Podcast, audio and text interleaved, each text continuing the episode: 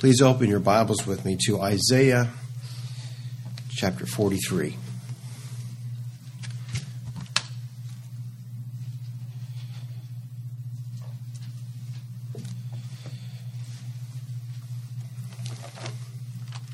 Isaiah chapter 43. And we'll pick up reading there in verse verse 8.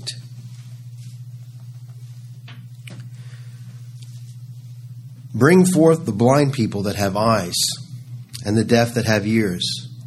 Let all the nations be gathered together, and let the people be assembled.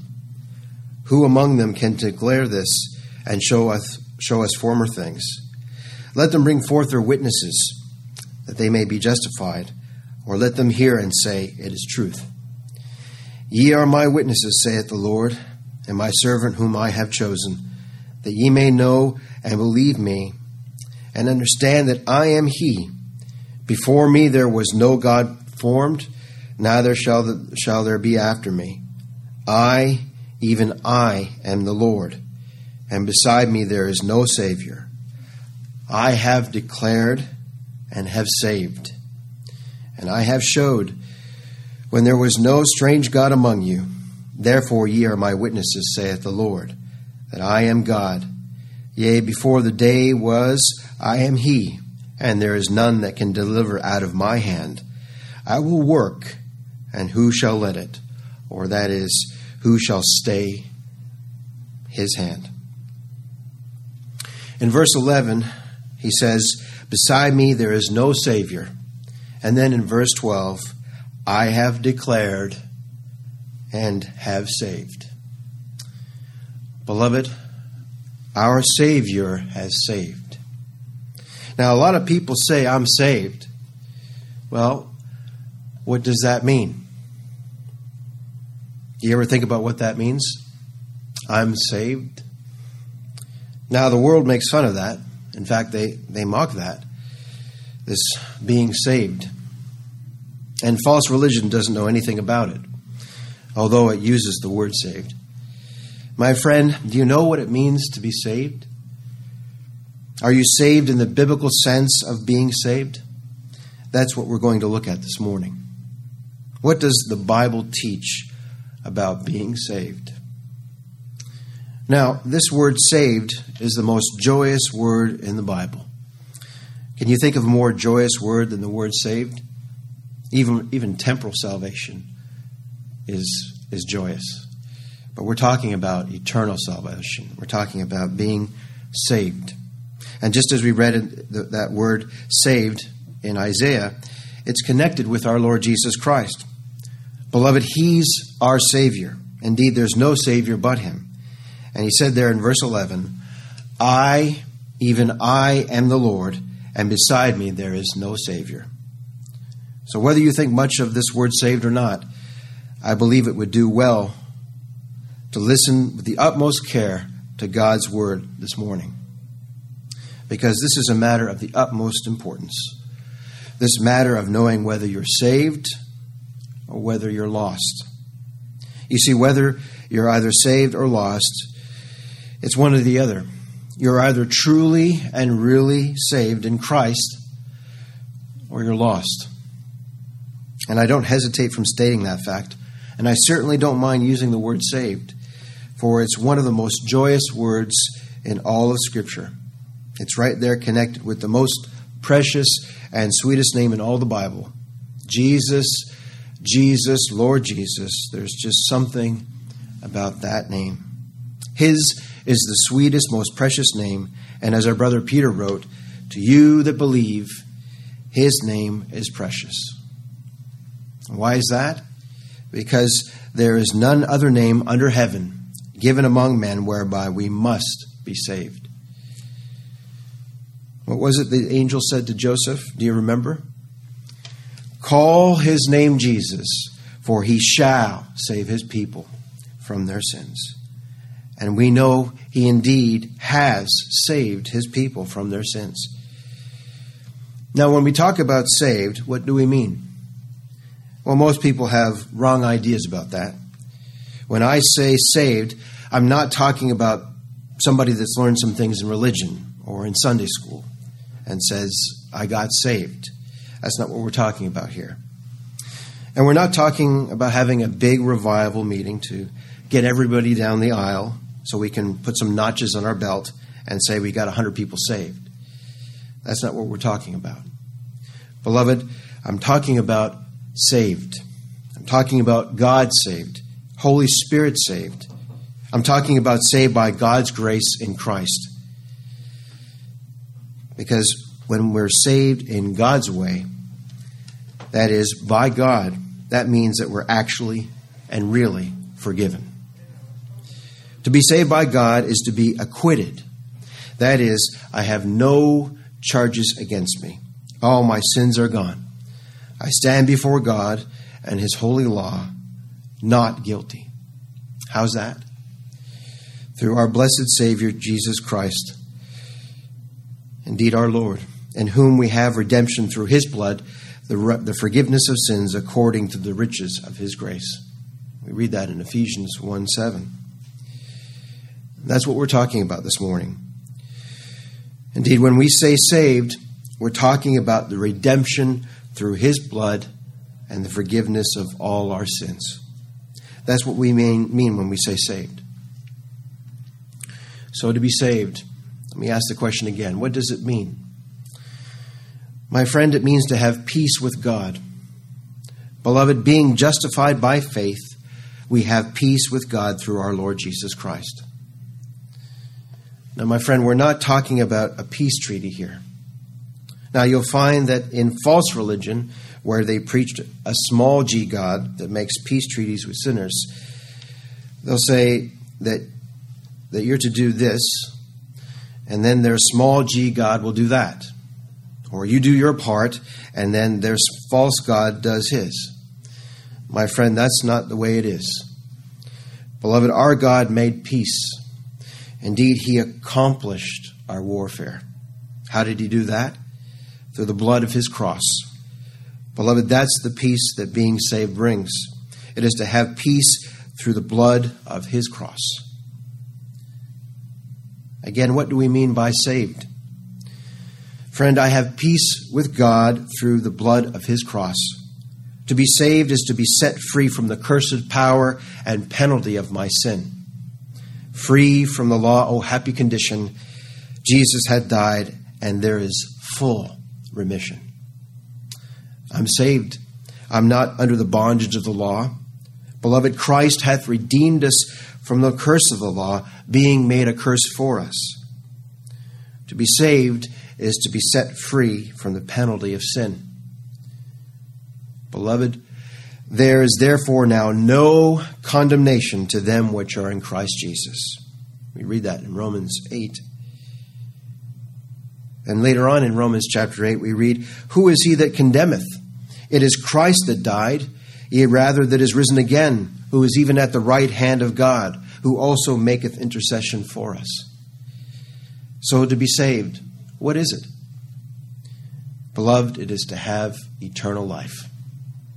I'm saved, therefore I shall live forever, and I shall never die. Indeed, our Lord declares, He that believeth on me hath everlasting life.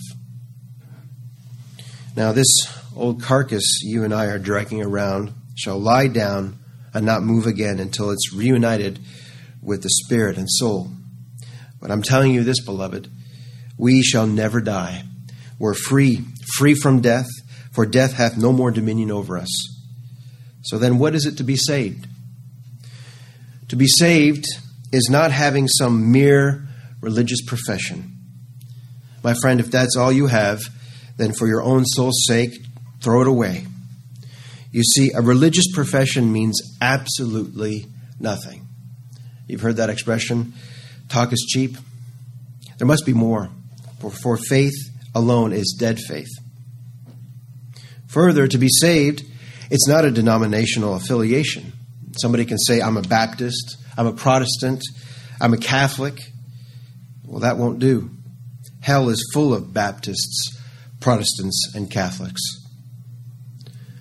To be saved is not a better morality or a moral reformation where you resolve all of a sudden, I'm going to do better. Or you say, I'm going to turn over a new leaf. Well, we're all in favor of that, but that's not what it means to be saved. Now, for sure, there are some things you ought not to do that you do, and some things you ought to do that you're not doing. But that's not salvation. That's not what it is to be saved. To be saved is more than sitting here this morning and thinking God is pleased with you because you're in church. That's not what it's about. My friend, you're not doing God a favor this morning by being here. So get that thought out of your head. I need to get that thought out of my head. I'm not doing God a favor by being where I am this morning. God grant that we put that thought far from us. To be saved is not to find and join up with a church and show up as a courtesy every now and then if nothing better comes up. That's not saved. To be saved is to know God. I know God. Can you say that? I know God. By God's undeserved grace in Christ, I know God and I know His Son, Jesus Christ my Lord, whom He has sent. I know God the Father, God the Son, and God the Holy Spirit. The great triune God, the only God, is my God. I know Him, and more importantly, He knows me. That's what being saved is to know God. Beloved, by God's grace, we've been made to not merely believe God, but to know Him by God's purpose, grace in Christ. I know that being saved is in Christ. I know it's by His blood and righteousness. Indeed, being saved is by His indescribable, inexhaustible, plenteous mercy and grace. My friend, the Lord is good and ready to forgive and plenteous in mercy unto all them that call upon him. Oh, the glory of his mercy and grace. Beloved, we only know in part and we preach in part, but when that which is perfect is come, then we shall know him as we are known. Beloved, we're going to be amazed at the overflowing glory of his grace. Our Lord declares, The Son of Man shall come in his glory, and all the holy angels with him. Then shall he sit upon the throne of his glory. Beloved, can you take the scene in? That we will see when the Son of Man shall come in his glory?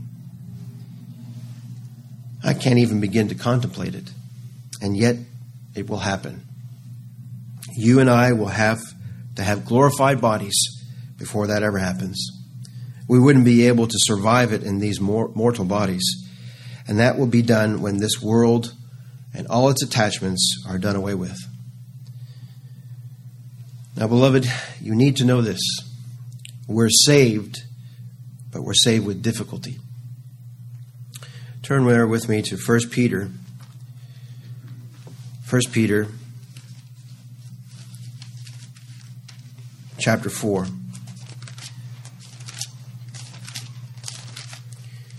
And we'll pick up reading there in verse 17.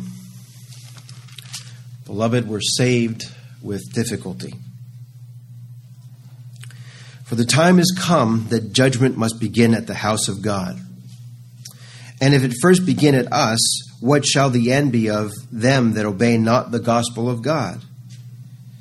And if the righteous scarcely be saved, there's that word again, saved, where shall the ungodly and the sinner appear? Now, you need to know what the word scarcely has to do with being saved. First of all, it does not mean barely saved. One time, Sandra Allison and I were driving in Mexico, and among the many, things you want to know about before you go driving around in Mexico is this the railroad crossings are not synchronized with the traffic lights. And in many cases, they have no lights, or if they have signage, well, it ain't much. And so we were at a major intersection, and I went ahead on a green light, and all of a sudden I had to maneuver out of the way of a train that was barreling down on us, the locomotive lights and the horns are blaring. Let me tell you, it was like a scene from a movie. Sandra said the train just barely missed her side. And one might say we, we scarcely got out of the way of the train. But that's not what's being talked about here. It doesn't mean that we'll be saved by the skin of our teeth because we're going to enter into glory triumphantly. Indeed, boldly through the blood and righteousness of Christ. We're not going to barely make it into heaven, though that's the idea of some people they have with this portion. They read, If the righteous scarcely be saved. But that's not what it's talking about here. Look over there with me in Psalm 24. Psalm 24.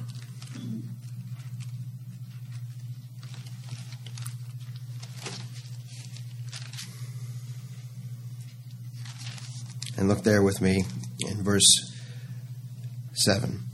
Beloved, we're, we're going to come into glory triumphantly because our Lord Jesus doesn't barely save his people. No, beloved, he saves us to the uttermost. Psalm 24, verse 7 Lift up your heads, O ye gates, and be ye lift up, ye everlasting doors, and the King of glory shall come in. Believing sinner, when we come into that place called heaven, when the King of glory comes in, we're coming in united to him. And his glory shall be our glory when we enter in. So this portion of 1 Peter chapter 4 it doesn't mean that we'll barely be saved or that there's any uncertainty about our salvation.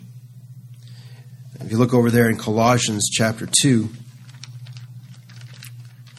how rarely is this verse believed in,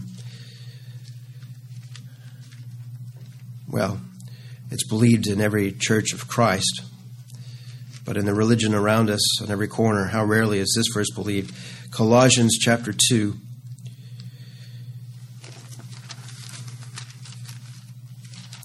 Verse 10. And we read there in God's only holy book and ye are complete in him, which is the head of all principality and power. Beloved, we're complete in the Lord Jesus Christ. And so there's not any uncertainty about our state because we are in Christ and we are complete in him. And so the word that we have over here in 1 Peter chapter 4, this word scarcely, if the righteous scarcely be saved, that word scarcely is a Greek word that means with difficulty. With difficulty. Beloved, this thing of salvation is no easy matter. Now, someone might be sitting there in the pew this morning and make fun of this. Oh, perhaps not outwardly, but inwardly. My friend, if you're not listening to God's word, or maybe you're criticizing something about this preacher, but I'm telling you this if you're ever saved, it'll be with difficulty. So you ought to look and listen. Now it says in 1 Peter chapter 4 verse 7, the righteous, now not righteous in of themselves, but the righteous in Christ. And if those in Christ, all the apostles, Paul, Peter, James and John, and you and me, if we're saved with difficulty. And so what this is saying is where shall the self righteous, unbelieving religionists be? Those who believe the lie of salvation by works. How are they going to come in if the righteous are scarcely saved or saved with difficulty? Where's the out and out sinner fit in here? Where's the one who makes no pretense of religion? Where are they going to come in?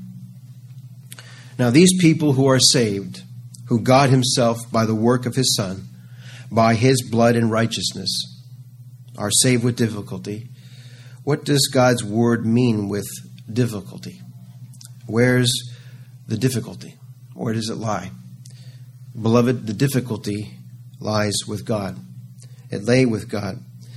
Now, I know we say God can do anything, and the Bible teaches there's nothing too hard for the Lord. Indeed, nothing is.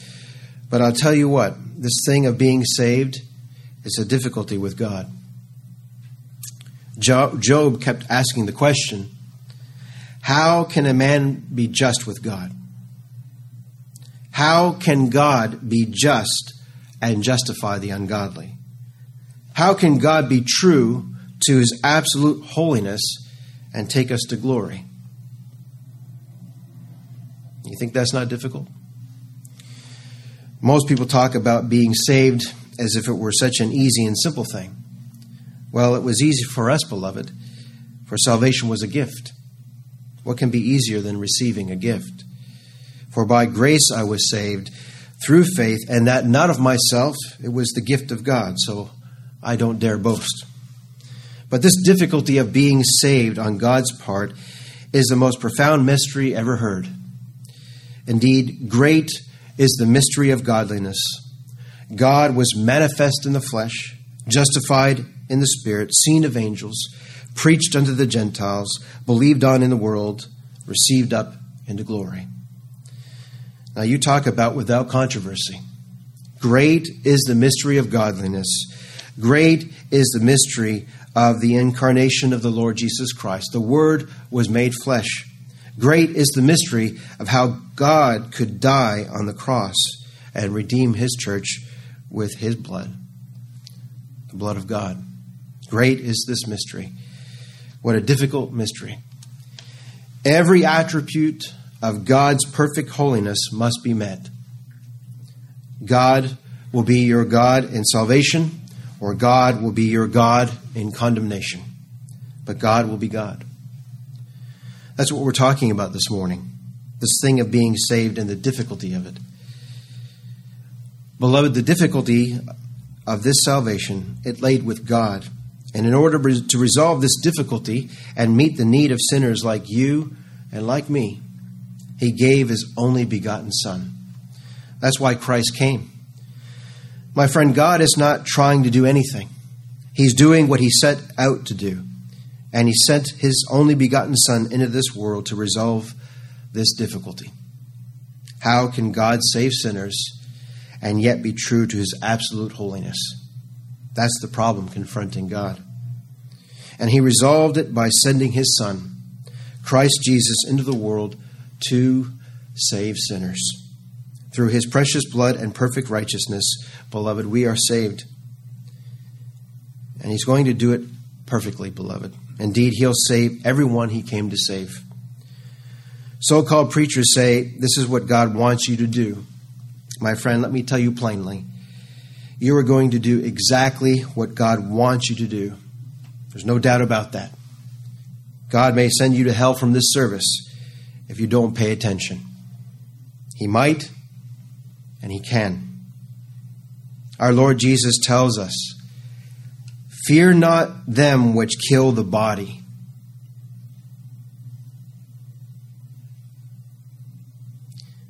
We're checking the doors, I imagine. We're concerned about security. Don't fear the one who's got a gun. Don't fear the one who's got a knife. This is what our Lord is teaching us. Fear not them which kill the body, but are not able to kill the soul, but rather fear him which is able to destroy both soul and body in hell. Beloved, we worship the God who declares the end from the beginning, and from ancient times the things that are not yet done, saying, My counsel shall stand, and I will do all my pleasure. And irrespective of what men may think, that's the way it is. Indeed, God works all things according to the counsel of his own will.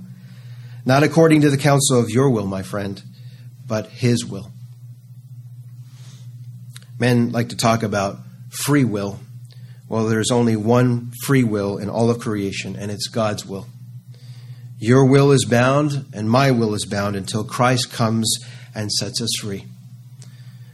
Now, this thing of redeeming sinners was a difficult thing, for it took the death of God's own beloved Son to satisfy all of God's attributes. Now, we can also say that this difficulty of being saved lies with us, can't we? But we can't call it a difficulty. For when we relate it to ourselves, we say it was an utter impossibility. For by nature, we could not and would not come to Christ. Our Lord said to those unbelieving Pharisees, You will not come to me that you might have life. And so here's the problem How will you get that sinner to come to Christ willingly? How will you get him to do what he won't do? How will you get that sinner to come to Christ lovingly when he hates God? How will you get that sinner to come to Christ permanently when he's so unfaithful and changeable?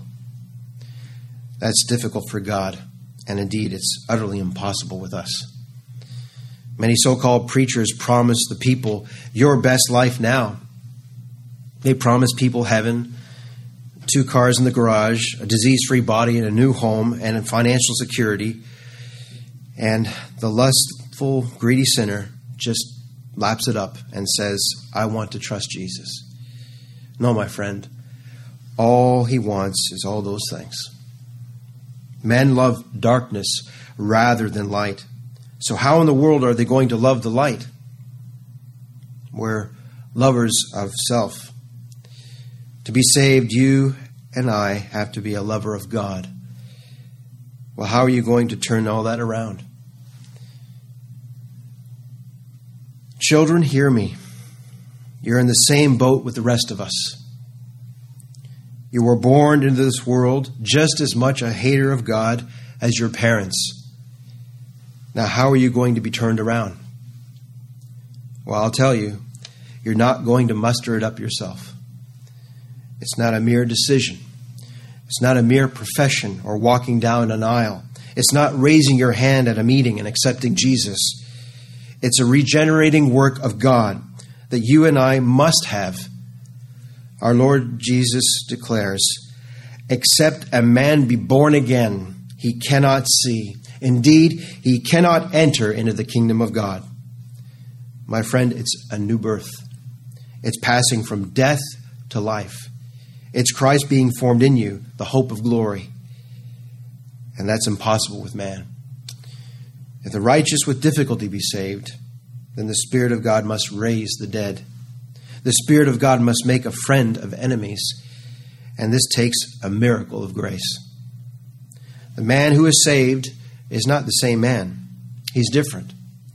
He becomes kind and forgiving. He's changed. Well, what happened to him? Well, he says he got saved. Well, that's not exactly how it happens. That's an unfortunate expression. That got business. The truth of the matter is, God saves people. God saves his people. God saved him. Why is he so different? He becomes kind and forgiving, and he loves to go to church. He loves to hear preaching.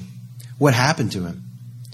God the Spirit saved him and brought him to Christ. Our Lord put being saved much more plainer and clear. He said, When the Comforter is come, whom I will send unto you from the Father, even the Spirit of truth which proceeded from the Father, he shall testify of me. My unsaved friend, the reason you don't like church, the place where you can hear the Spirit of truth testifying of Christ, is because you're on your way to hell. The reason why you don't like to hear the preaching of Christ is because hell is going to be your final home. And my friend, if God doesn't do something for you, and come help you where you are, that's where you're headed. Now, this easy peasy believism can't get the job done. It won't make you love God, and it certainly won't make you love what God loves and hate what God hates. My friend, with men being saved is not only difficult, it is absolutely impossible. So, what do we do? What do we do? What do we do? Beloved, we preach the gospel. We preach the gospel. My friend, do you know why we preach the gospel? Is there someone here this morning and does not know why we preach the gospel? we preach the gospel because it pleased God by the foolishness of preaching to save them that believe. And that's every believing sinner in this room. And we are ambassadors for Christ, as though God did beg you by us. We pray you in Christ's stead, be ye reconciled to God. And we keep preaching, we keep begging, And every once in a while, God touches a heart. That's my ardent prayer. Lord, spend me for the glory of thy Son and the good of thy people. So we preach, expecting him to save his people, and indeed he shall. he shall. Beloved, he said he would honor his word, and he'll honor it in the way he chooses, when he chooses, to whom he chooses. And so, by God's grace, we'll keep on preaching no matter what happens, waiting on the Lord. So, beloved, if any man be in Christ, he's a new creation. All things have passed away. Behold, all things have become new. The believing sinner is not the bad tempered, mean man he used to be. Now, he's not perfect in your sight, my friend, but in Christ, he's perfect in God's sight.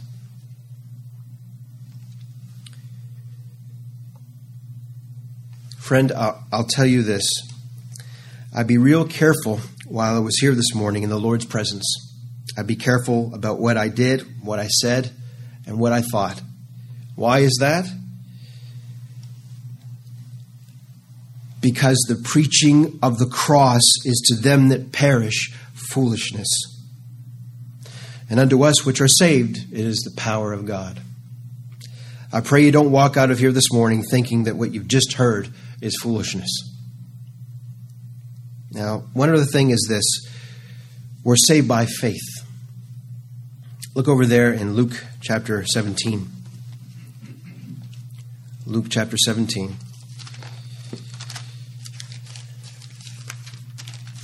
Verse 50.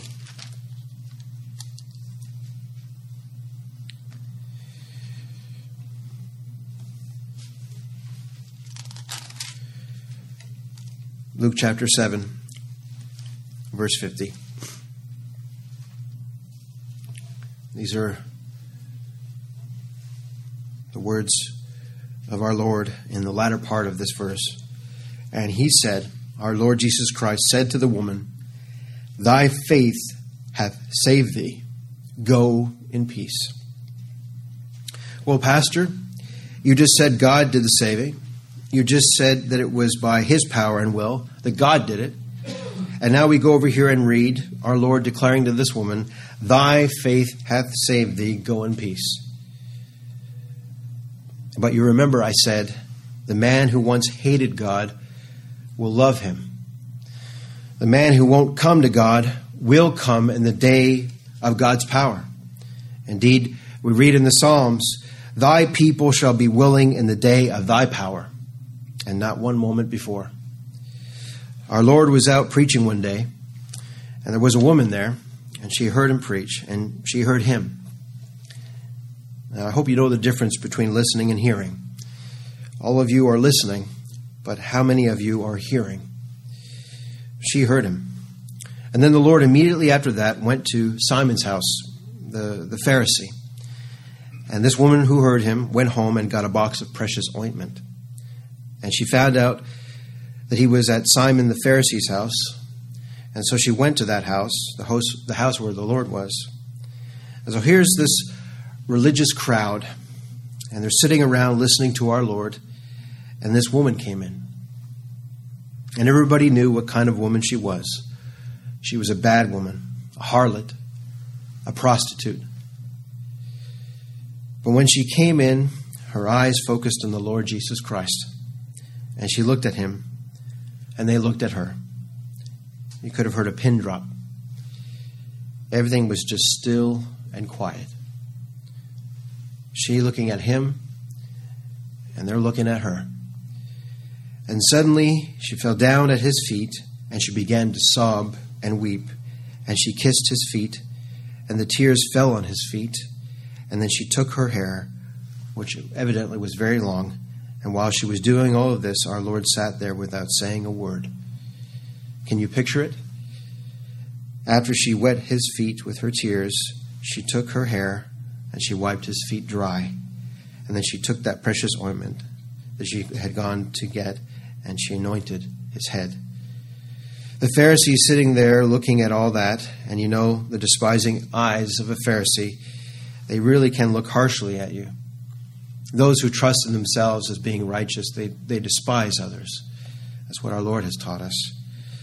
And the Pharisee Simon thought to himself, Well, I told that I told you that Jesus was a phony, because if he wasn't a phony, he would know what kind of manner or what kind of woman had touched him. And then the Lord Jesus spoke, and he said to this Pharisee, Simon, I've got something to say to you. And Simon said, Well, go ahead, Master. And the Lord said, A man had two debtors, two debtors. One was a little debtor, didn't owe him much, and the other one owed him a whole lot. And he freely forgave them both. Who do you think loved the, him the most? And Simon the Pharisee said, Well, I suppose the one to whom he forgave most. And the Lord Jesus said, That's well said, Simon. Since I came in here, you washed not my feet, you gave me no kiss, you gave me no oil for my head. But this woman came in and hath washed my feet with her tears, and wiped them with the hairs of her head. And the Lord said to the woman, to be sure that Simon the Pharisee heard it, Thy sins are forgiven. Simon, her sins are forgiven, and you still have yours. Simon, she's saved, and you're lost. Everything this woman had was for the Lord. All others present, present were taken up with themselves and their theological questions and positions. My friend, you can't talk about faith apart from this. Listen, God give you grace to hear. The object of saving faith is Him, the Lord Jesus Christ. All you have must be directed to Him. And he turned to her and said, Thy faith has saved thee. It was her faith. That's what he said. I'm your faith. That's what our Lord was saying to this woman. Thy faith in me has saved thee. Beloved,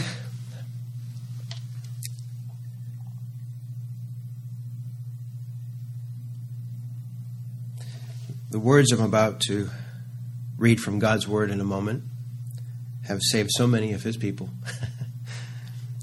Our Lord said, No one can enter into the kingdom of heaven except by water and the Spirit. What I'm about to read to you is clear, clean gospel water. And I pray that if someone here has not heard the gospel, someone here who's still trusting in their own filthy rag righteousness, God will grant you to hear the gospel in these words. By grace are you saved, through faith, and that not of yourselves. It is the gift of God, not of works, lest any man should boast. Amen.